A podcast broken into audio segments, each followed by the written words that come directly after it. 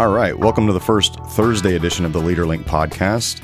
On Tuesdays, we're still going to have interviews, either me with Josh or me with a, another guest. But on the Thursday edition, our goal is to give you a short, thought provoking episode on some leadership topic with some practical application.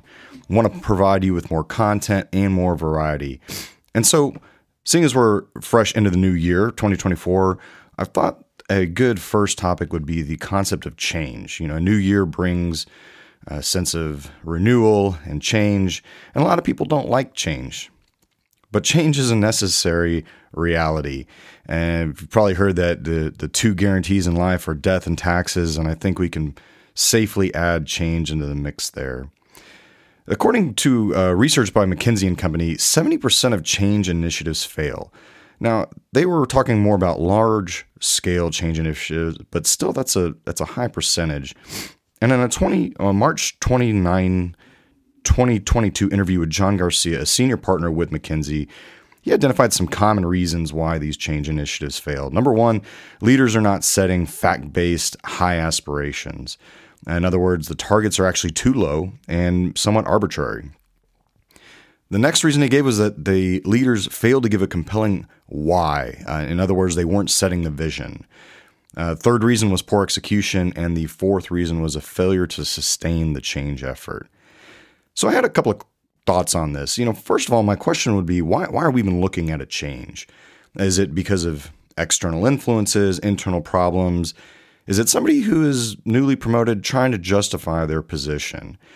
Uh, often you'll hear the phrase change for change's sake, and uh, these will likely fail uh, because a lot of people in the organization may, in, in an organization where that is the norm, change for change's sake, they may be feeling battle fatigue. Uh, they, they may just see this as the new flavor of the week or flavor of the month. And change is threatening for people, or it can be. Uh, questions about new power dynamics, uh, there's a threat to the comfort and status quo, questions about who will win and who will lose.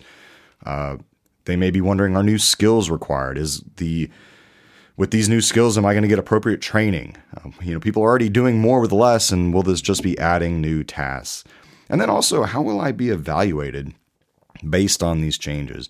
And so I just wanted to offer three quick practical tips for leaders initiating change uh, change efforts in their organization. And the first one is have a clear understanding of the potential impact.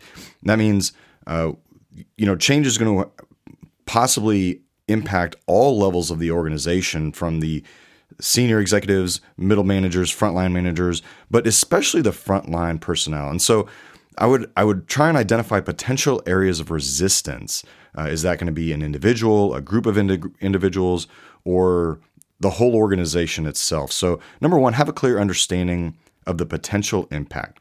Number two is communicate the rationale for the change. In other words, the why.